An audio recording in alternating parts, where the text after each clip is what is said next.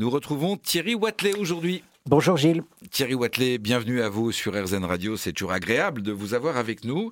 Surtout que vous nous sensibilisez eh bien, à l'art oratoire, à des techniques de communication. Et nous, à la radio, euh, on parle bien évidemment en longueur de journée. On essaye de le faire au mieux et parfois nous tombons dans les pièges de la négation.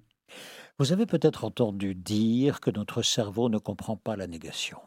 Personnellement, quand on m'a dit ça, je dis c'est pas vrai. Lorsque je vous dis ceci n'est pas blanc, bah, franchement, vous le voyez avec moi et il n'y a aucun souci. Euh, je veux dire que l'approbation de cette affirmation est immédiate.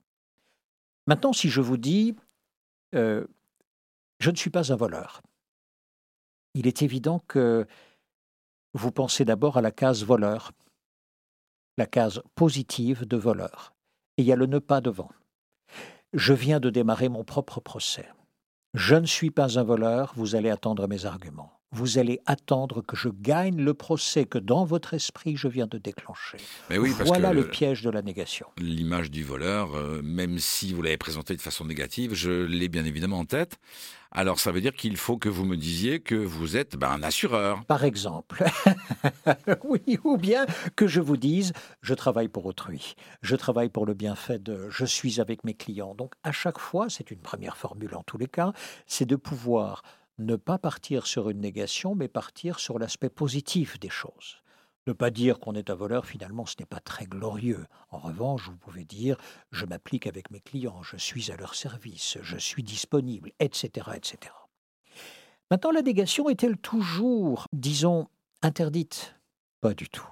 Si maintenant nous mettons trois négations, les unes derrière les autres, vous allez voir que dans ce cas-là, tout change. Prenons ce studio, et je vais faire trois négations sur ce studio, suivies d'une affirmation.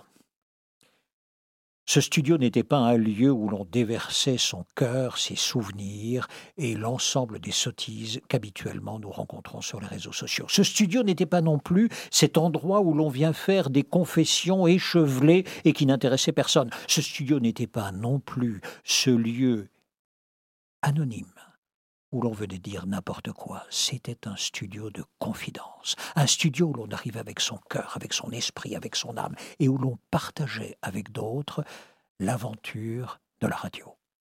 Ça change, non? Parce que là, vous avez trois négations, les unes derrière les autres, et à chaque négation, vous vous dites, mais si c'était pas ça, c'était quoi?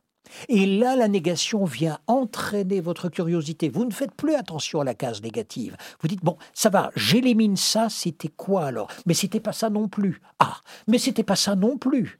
Mais alors, c'était quoi? Est-ce que vous nous partagez là, Thierry, une technique parmi les 500 outils ou techniques de la rhétorique? Exactement, c'est l'art de pouvoir construire la définition de quelque chose en disant d'abord ce qu'il n'est pas.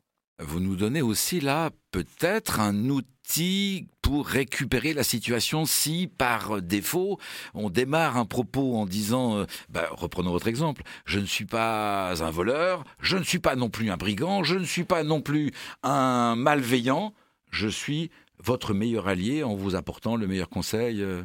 L'ennui, c'est qu'ici, vous avez pris trois termes très puissants.